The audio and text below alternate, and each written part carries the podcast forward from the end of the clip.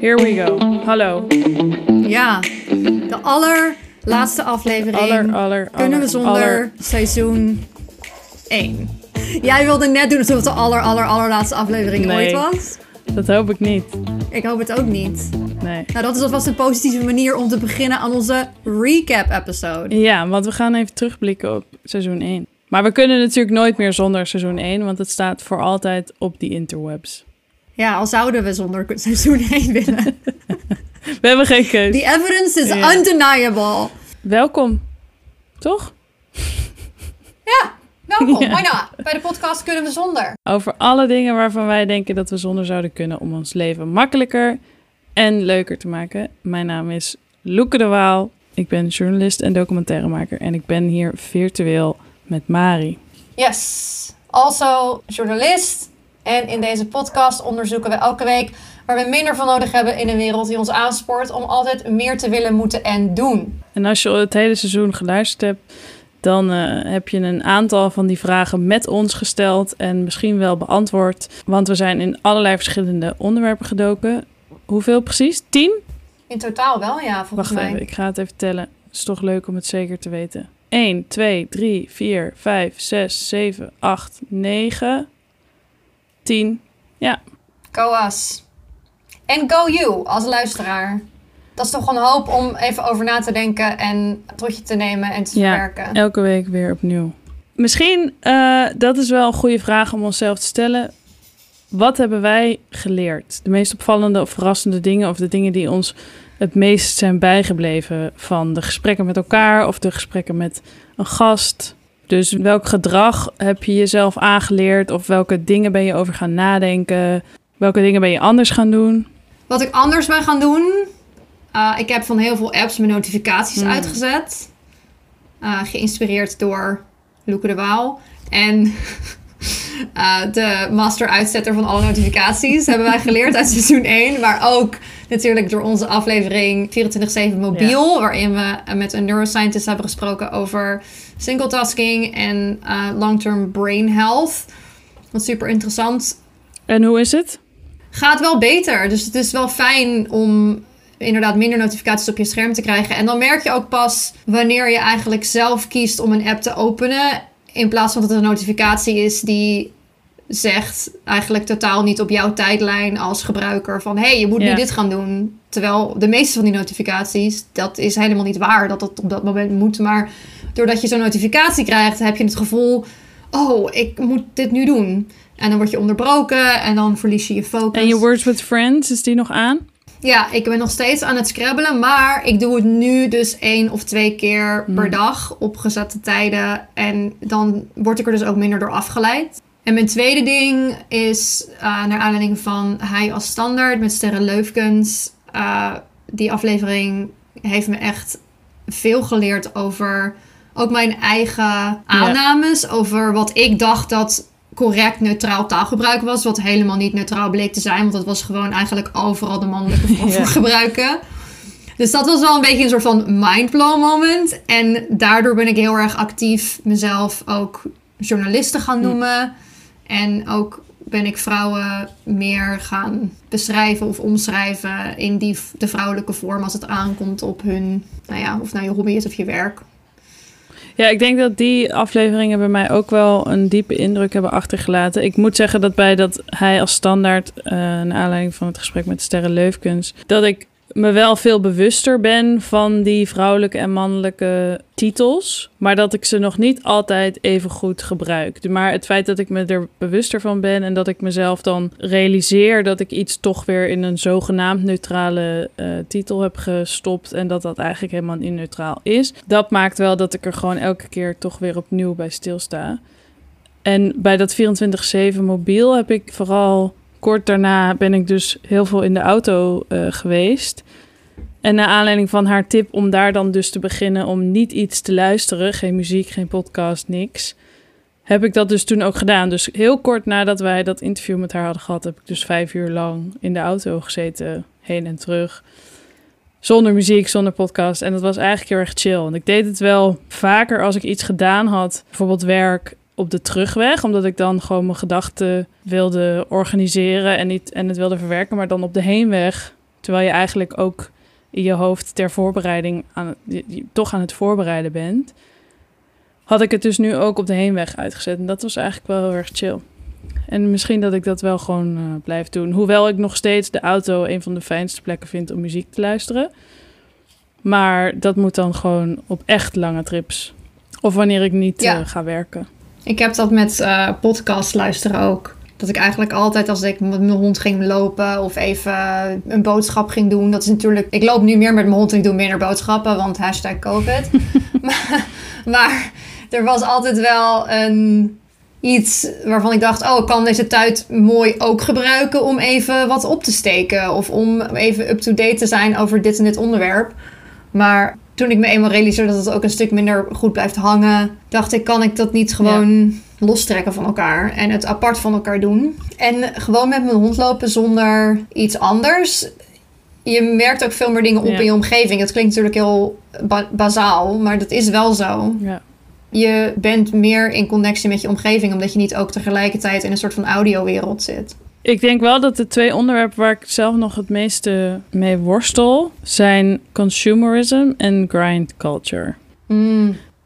Op zich heb ik nooit de afgelopen jaren in ieder geval heel veel geconsumeerd. En zeker niet wat wij natuurlijk bespraken, dus dat consumeren als teken van succes. Maar natuurlijk wel, we hebben het in die aflevering veel gehad over wat consumeer je en hoe consumeer je dat en hoe bepaal je wat je consumeert.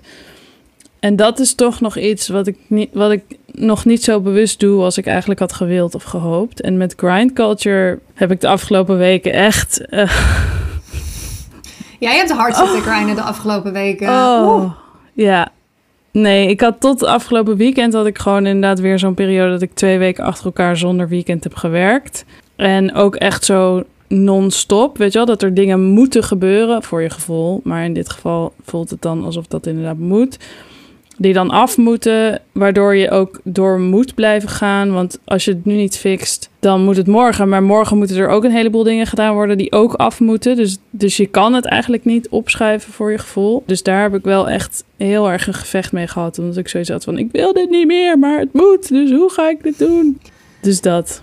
Ik wil wel even zeggen dat het denk ik ook een beetje een valken is om te denken van... oh, voor mijn gevoel moest ik het afmaken. Maar wij weten allebei hoe deadlines werken. En we werken allebei over met deadlines. Dus uiteindelijk moet je er ook op vertrouwen dat je weet... dat de planning die je hebt gemaakt... de manier is waarop de planning moet worden uitgevoerd. En dat is dan wat de grind veroorzaakt. Maar ik vind het ook wel gevaarlijk om dat dan vervolgens op jezelf terug te werpen. Als in, ik had voor mijn gevoel het idee dat het af moest. Van ja, waarschijnlijk moest het ook gewoon echt af. Want jij weet, als ik nu dit interview niet doe, dan heb ik het niet op tijd om het artikel te schrijven. Nee, dat is ook zo. Daar heb je ook wel gelijk in. Dus dat moet ik ook niet helemaal op mezelf afschrijven. Dat ik dat alleen maar zo heb gezien. Maar ik had wel. Ik ben even ja. team Loeken. ja, dankjewel. dankjewel. Neem het jezelf niet kwalijk. Want dat is ook een valkuil van grind culture. Van, oh, ik doe het verkeerd. Wat doe ik verkeerd? Dat ik... En, maar dat is ook een beetje... De samenleving zit nou eenmaal een beetje zo in elkaar. Dus we're working within the system. Ja, ja, het is meer dat ik gewoon de hele tijd dacht: van, ik wil niet meer zo'n planning hebben waarin dat dus af moet in een hele korte tijd. En zeker niet zoveel dingen tegelijk, want nu is het vooral dat het gewoon heel veel tegelijk was. Ja, het is heel zwaar. Dus dat, uh, daar heb ik een uh, grote worsteling mee op dit moment. En ik hoop, uh, maar dan moet ik ook de hele tijd denken aan die meme die we dan gedeeld hebben op social media. Dat je dan altijd denkt van, nee maar over twee weken als dit voorbij is, dan is het echt voorbij. En dan ga ik het echt anders dan ga doen. ik eindelijk dit boek lezen. Ga ik eindelijk in, eindelijk chillen. Ja, en dat gevoel, dat is toch ook niet helemaal correct. Dus dat, dat maakt dat deze, dat deze grind culture blijft voor mij gewoon een ingewikkelde. Dus dat is iets waar ik, als dit voorbij is, zodra de, het moeten weer wat minder is, ga ik daar even goed over nadenken. En nog eens even goed naar Frank luisteren. Frank met zijn meditatie, die je trouwens, als je het niet wist, uh, we hebben de meditatie van Frank uit de aflevering over Grind Culture losgeknipt. Nou ja, we, Loeke heeft die losgeknipt, want die doet de edits. Ik kan hier nooit credit voor nemen. En dat doe ik dus ook niet. Uh, Loeke heeft hem losgeknipt en uh, ik, daar kan ik dan wel credit voor nemen, heb hem op de website gezet. Teamwork makes the dream work in de Kunnen We Zonder universe. Dus je kan naar onze show notes gaan, naar die specifieke aflevering. En als je dan naar beneden scrolt, dan staat er de meditatie. En die kan je downloaden. Dus als je nou altijd een one minute meditation bij je wil hebben om even een stapje buiten je grind culture mind te zetten, Ja.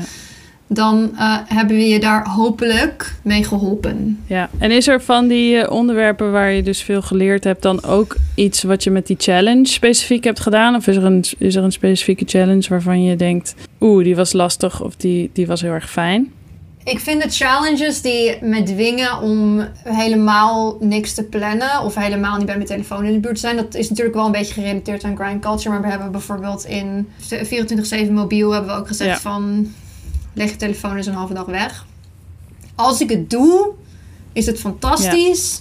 En dit is misschien mijn gevoel waar we het net over hadden, of het is misschien de realiteit van het freelancer zijn. Maar als ik bijvoorbeeld een opdracht heb voor een medium en ik ben lijntjes aan het uitgooien voor interviews, Ja, dan, heb, moet ik, dan vind ik of denk ik dat ik ook die e-mail dan wel meteen wil moeten zien en dan kunnen antwoorden, want dan wil ik een afspraak Ja. kunnen maken, want daar hangt dan weer het hele artikel Ja. vanaf. Dus het ligt er een beetje aan. En dit is misschien ook een prison of my own making. Daar kunnen, kunnen we het in seizoen 2 verder over Ja. hebben. Maar eh, er zijn dus momenten werkgewijs waar het, als ik even een soort van lal heb, een pauze tussen twee opdrachten, dan is het voor mij heel makkelijk om te zeggen: Oh, ik leg mijn telefoon even een halve dag weg. En dan kan ik mezelf ook heel makkelijk zo'n schouderklopje geven. Zo van: Go me! Kijk me nou even lekker een halve dag singletasken. Maar het is ook makkelijker natuurlijk om te doen als je niet het gevoel hebt dat je constant bij je inbox in de buurt moet zijn. Dus dat is misschien de grote uitdaging waar ik ook nog niet helemaal uit Nee. ben. Is hoe maak je die ruimte als er voor je gevoel of slash in de realiteit ook meerdere opdrachten een soort van aan je jasje staan te trekken. Zo van, Ja. wij moeten nog af. Je moet aan ons blijven werken, want anders haal je die deadline. nee. Nee, weet je welke challenge ik graag meer wil doen? En die ik eigenlijk na een paar weken al niet meer deed? Is de High Five Challenge. Oh, de high five Ja. challenge. Hoe goed en leuk is die eigenlijk? Zo stom, want dat is helemaal niet bij me blijven hangen. Terwijl ik moet zeggen dat eh, op zich sta ik wel elke dag stil bij positieve dingen. Dat maakt wel dat je even je dag een soort van samenvat. Maar Ben je een gratitude journaler? Nee. Hoort dit? Nee. eh, no. Wow! Nee, dat zou ik echt niet kunnen. Maar dat stilstaan bij wat niet goed ging en daar dan dat toch accepteren, dat, moet ik, dat wil ik eigenlijk vaker gaan doen. Dus nu ik daar dan weer over nadenk van welke challenge we allemaal hebben ge- ge- ge- gedaan en bedacht en uitgesproken, denk ik van die, denk ik, ik denk dat dat nog wel echt ook het ten goede kan komen. Ook in het kader van onze struggle met grind culture en 24-7 mobiel. Want als je dan dus een dag had bedacht dat je een half dag niet op je telefoon ging en je hebt het toch gedaan, dan is dat wel iets om gewoon bij stil te staan. Van hé, hey, dat is niet gelukt, maar het is ook niet erg. Zo, want het is niet gelukt, maar er is altijd een ander moment waarop ik het opnieuw kan proberen. Ja.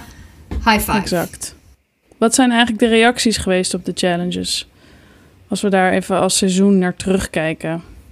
Ik heb er best wel leuke reacties op gehad, moet ik zeggen. Van mensen over dingen. Vooral denk ik, waar wij het ook over hebben. Dingen die echt raken aan ons dagelijks leven. Ja. Er waren denk ik ook challenges die waren iets specifieker. Zoals bijvoorbeeld in conspiracies van...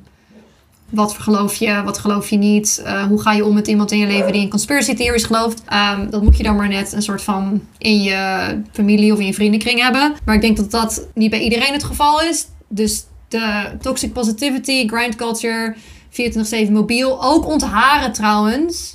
Daar heb ik ook veel reacties op gehad. Zowel van mensen die zeiden, fijn dat hierover gesproken wordt. Als mensen die zeiden, ik ben het hier allemaal helemaal mee eens. Maar ik heb dit weekend toch mijn benen geschoren. Want ik vind het theoretisch gezien allemaal hartstikke interessant. Maar praktisch gezien kan ik het gewoon niet aan om beenhaar te hebben.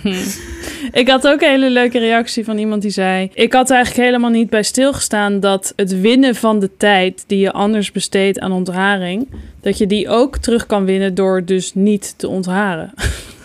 Want die persoon die had dus, die vond ook dat het te veel tijd kostte om te ontharen. Maar die had om die reden laserbehandelingen gedaan. Om het dus nooit of minder te hoeven doen. En die stuurde een berichtje. Oh ja, ik had natuurlijk ook gewoon kunnen kiezen om helemaal niet meer te ontharen. Dat was ook niet eens een optie die ze hadden bedacht zelf zonder de Nee. podcast. Maar dat geeft ook aan hoe diep het ingesleten zit. Ja, precies.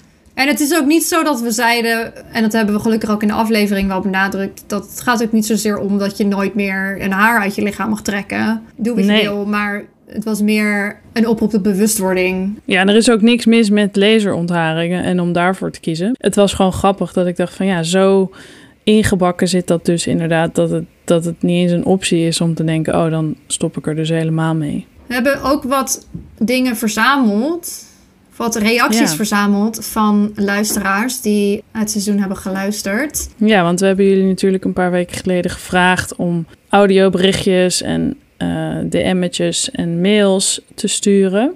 Ja, we hadden een paar leuke reacties en ik wilde graag iets delen van Lieke, die met ons deelde waar en wanneer ze naar de podcast luistert. En ik hoop of denk dat misschien mensen zich hierin herkennen, dus laten we even luisteren.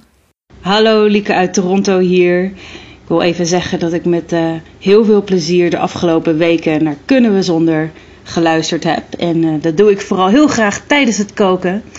En eh, de Toxic Positivity aflevering was echt super. Ik heb driftig knikkend in mijn saus staan roeren. Heel fijn dat jullie er aandacht aan besteed hebben. Ik denk dat veel mensen het wellicht niet altijd doorhebben. Hoe onwijs irritant het is. Eh, en, en hoe eh, het je leven eigenlijk heel erg moeilijk maakt. Ook heel erg bedankt voor He Has It All. Want dat was een aflevering waar ik helemaal niets van wist. En dat was een hele goede openbaring. En ik let veel meer op nu. ehm, de woorden ja, die ik gebruik. Maar ook de woorden eh, die andere mensen gebruiken. En ja, super. Ga vooral zo door. En eh, ik, eh, ik heb zin in eh, alle volgende afleveringen. En verras ons vooral maar. Groetjes. Doei. Ik vind het een heel leuke visual van iemand die staat te luisteren naar ons. Heel erg driftig. en dat vind ik eigenlijk gewoon heel ja, leuk, leuk dat je toch onderdeel wordt van iemands routine blijkbaar. Ja, inderdaad. En ook dat er blijkbaar genoeg herkenbaars in zit. Deze reactie ehm, van Gregory uit Amsterdam kwam binnen naar aanleiding van de Hij als Standaard aflevering. En er was nog wel een goede toevoeging waar wij het ook achter de schermen wel over gehad hebben, maar die het niet eh, tot de uitzending had gehaald. Wederom echt een superleuke podcast. Ik heb hem net weer helemaal eh, geluisterd. Voornamelijk leuk dat ik steeds begin na te denken over dingen waar ik normaal gesproken niet over nadenk. En het deed me eigenlijk denken aan een voorbeeld van de NS. Die had een tijdje geleden, beste dames en heren, eh, veranderd naar geachte reizigers. Wat ik sowieso een veel betere keuze vond. Maar daar was toen heel veel ophef over. Ik weet niet of dit een beetje mosterd naar de maaltijd is. Maar ik wilde het even delen. Alright, ciao. Nou, over beste reizigers gesproken. Ten eerste zei Sterre Leufkens dus dat het wel een stap de goede richting op is, maar dat reizigers in die zin eigenlijk nog steeds mannelijk is. Ten tweede zei zij dat dat helemaal niet meer wordt gevolgd nu, die nieuwe richtlijn. Dat de NS er helemaal Nee, niet zo... het is weer terug. Ja, dat de NS er helemaal niet meer aan vasthoudt. Nou, het is dus ook expliciet weer teruggedraaid. Omdat er zoveel gedoe over was. Dus het is inderdaad, het is niet meer, het wordt niet meer zo aangekondigd. Nou, ik ben benieuwd waar ze vervolgens mee gaan komen, want ik denk dat er wel inderdaad een update kan worden gedaan. Ja, maar die laat dan misschien wel nog eventjes op zich wachten. Als je kijkt naar, als het inderdaad met zoveel bombarie is aangekondigd en nu weer teruggedraaid, dan Wanneer gaat de NS dit nog een keer wel een herstelperiode nodig. Ja, precies. Ja, wat leuk om te horen inderdaad dat het iemand ook zelf moest nadenken over hoe ze het zelf in hun eigen leven doen. Dat hoop ik ook altijd een beetje, dat Ja. mensen luisteren en denken, hmm, hoe doe ik dat eigenlijk? Ja. Ik heb ook nog een reactie van Floor uit Utrecht. Die had een suggestie voor ons voor een onderwerp voor volgend seizoen. Hey Mari en Loeke, dankjewel voor Kunnen we Zonder. Echt een fijne aanvulling op mijn eh, podcast dieet. Ja, ik vind het prettig om te merken dat ik niet de enige ben die zich eh, verwondert om eh, ja, bijzondere fenomenen in onze huidige maatschappij. Waarvan ik ook soms denk van, eh, nou, dat had niet gehoeven. Eh, en ehm, vooral ook fijn tijdens ehm, mijn dagelijks eh, ommetje. Typisch in deze coronatijd. Die 10.000 stappen, daar ben ik best wel fanatiek in geworden. Tegelijkertijd brengt het me ook op een idee voor een onderwerp waar we zonder kunnen, namelijk gezondheidsapps. Eh, want eh, ja, ik gebruik bewust geen ehm, app voor die ehm, dagelijkse 10.000 stappen. Of nou ja, onbewust houdt mijn telefoon het vanzelf in de gaten, kwam ik op een gegeven moment achter. Maar ik wil bewust niet echt verder een, een app ervoor, want dan wordt het een soort van wedstrijdje of dan wordt het een soort van moeten of uh, ja, ik weet niet. Dat gaat dan ten koste van, van de lol die ik erin heb, van uh, mijn eigen intrinsieke motivatie. En sowieso al die data die uh, bedrijven allemaal maar verzamelen gratis uh, om maar dan weer spullen te willen verkopen, dat um, hoeft voor mij niet zo. En ja, dat wordt alleen maar steeds meer, al die gezondheidsapps. Dus het lijkt me goed om daar wat meer bewustzijn uh, voor te krijgen. Dus nou, van mij de uitnodiging duikt er maar lekker in. En ben benieuwd wat jullie ervan vinden. Ja, superleuk idee. Ik denk ook dat dat wel een goed vervolg is op waar wij het over hadden in de grind culture. Want toen zei ik toch dat ik uh, niet ging meedoen met die loop-app. Ja.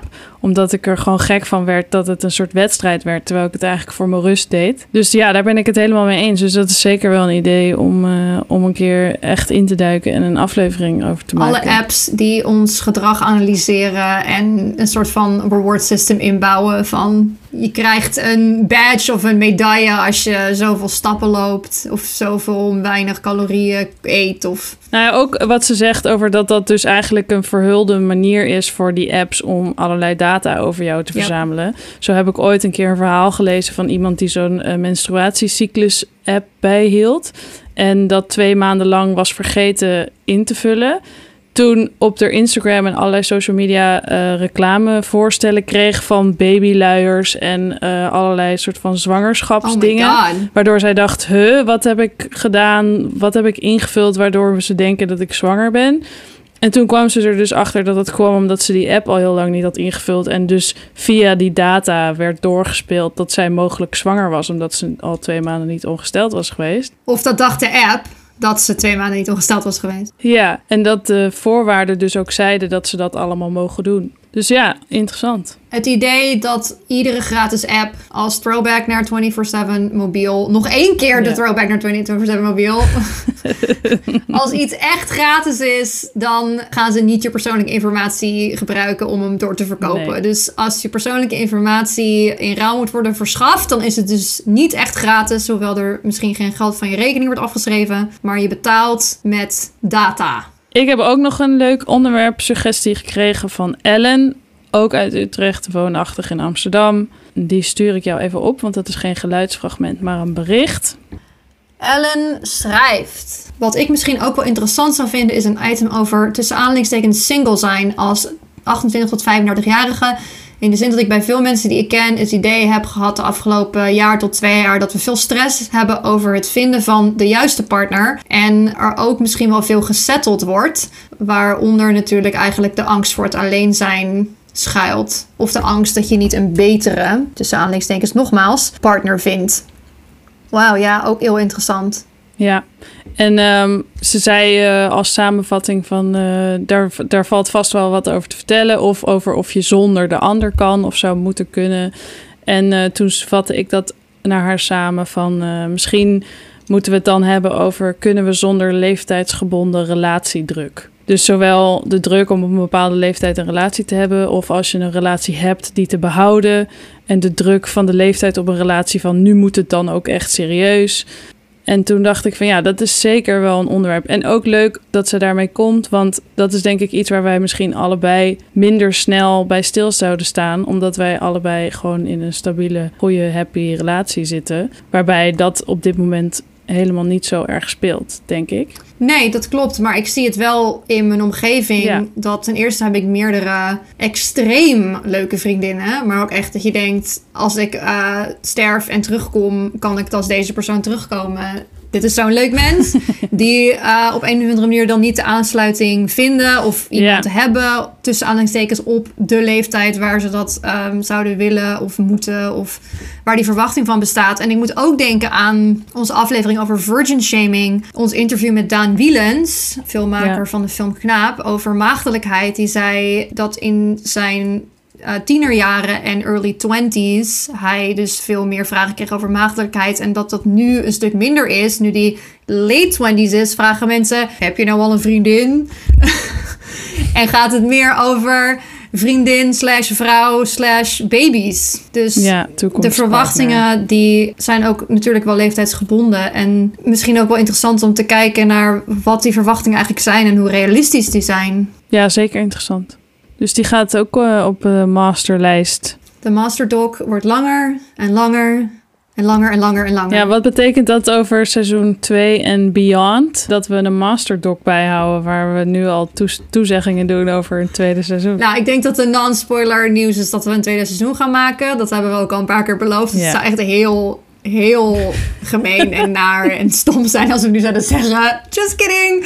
Dat seizoen komt er niet. Nee. Maar ja, ook dat er gewoon... Het bewijst voor mij wel dat er... We hebben nu één seizoen gemaakt en we vonden dit een interessant concept... op basis van vragen die we onszelf stellen. Maar ik denk dat de feedback die we hebben gekregen ook wel aangeeft dat we niet de enige mensen zijn die ons diverse vragen stellen. En dat er nog heel veel meer te beantwoorden is. Ja. Wat een beetje overweldigend is, maar ook heel positief. Want dat betekent dat we nog heel veel afleveringen kunnen gaan maken. Ik moet wel zeggen dat we er wel heel eventjes tussenuit gaan. Hoe lang weten we natuurlijk nog niet. Dat gaan we gewoon even aankijken. Maar dit is wel voorlopig even de laatste aflevering. Maar wij laten sowieso via social media weer weten wanneer we er weer aankomen. Dan zullen we je weer eh, vertrouwd gaan spammen. Yes. Ja, dan gaan we het onder andere hebben dus over, zoals we al hebben besproken, influencers, diet culture. En zoals we eh naar aanleiding van eh, de film Sunset Boulevard hebben besproken, leugentjes om bestwil. En verder gaan we het nog even Ja. zien.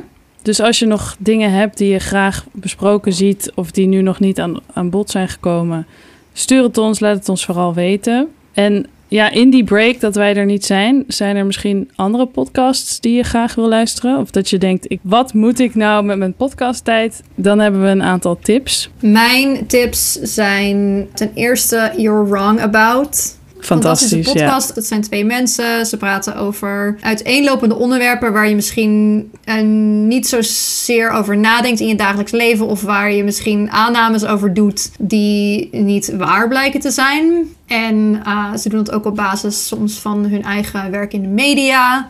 Maar ze zijn gewoon heel grappig en eh, ze hebben ook interessante gasten. Dus dat vind ik sowieso een aanrader. En de afleveringen zijn ook niet godschuwelijk lang. Dus dat, dat is ook altijd een, vind ik altijd een plus. Uh, en mijn tweede tip, uh, ook naar aanleiding van conspiracies, omdat we Matthew Ramsky in de uitzending hadden, is conspirituality. Deep dive into the world of conspiracies. En dan vooral de conspiracies in de wereld die wellness heet, die ons allemaal beter en mooier en gelukkiger en succesvoller moet maken, maar waar ook echt een duistere kant aan zit. Wat zijn jouw tips? Ja, ik heb een heleboel tips, dus ik ga het heel kort houden. Ik heb er een heleboel, Want- dus ik ga dit heel kort houden. Nou ja, nee, dus ik ga ze niet heel uitgebreid omschrijven. Als, je, als, het, als de ene zin waarmee ik ze omschrijf je goed in de oren klinkt, dan moet je ze gewoon opzoeken en luisteren.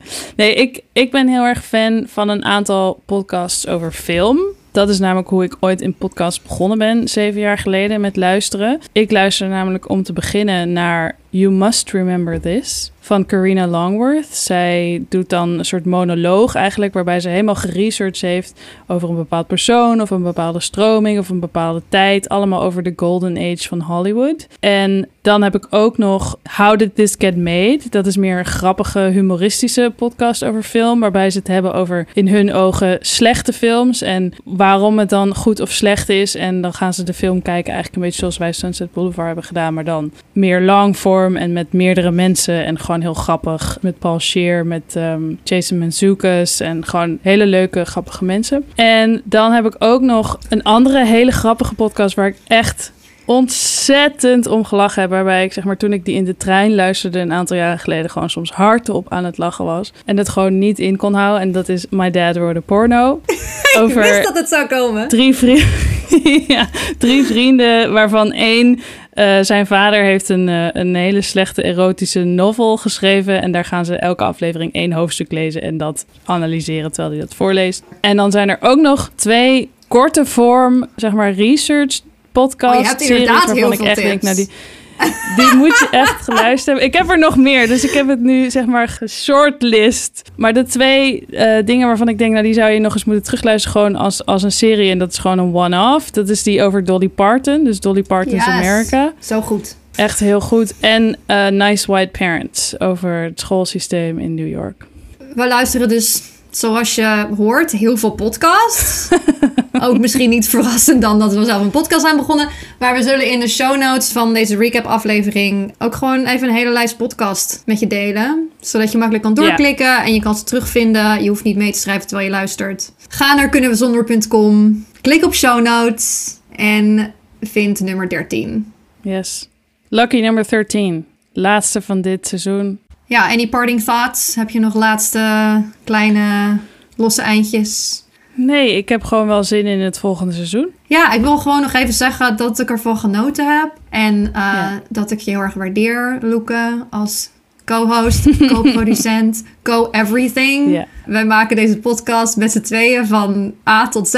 Right back at you. Ja. Ik heb er gewoon zin in om, om door te gaan en ook om te kijken hoe we het beter kunnen maken. En leuker Ja. en nog steeds inhoudelijk. ja, want veel geleerd. Veel geleerd. Zowel over techniek als over productie. Ja, en wat ook lekker werkt voor ons en wat leuk klinkt en waar mensen goed op reageren, dat heeft ons heel veel eh, geholpen. Daarom vragen we ook altijd om feedback. Want Ja, als we weten wat je wel leuk vindt en niet leuk vindt, dan kunnen we er ook rekening mee houden. Dus dan komt er hopelijk uiteindelijk een nog betere podcast uit. Bedankt Loeke. dus op Bedankt naar de volgende. Bedankt Mari, bedankt luisteraars. En bedankt aan alle gasten die hebben meegewerkt aan de podcast. Tot ziens. Bye. Horens. Horens. Yeah. Tot horens.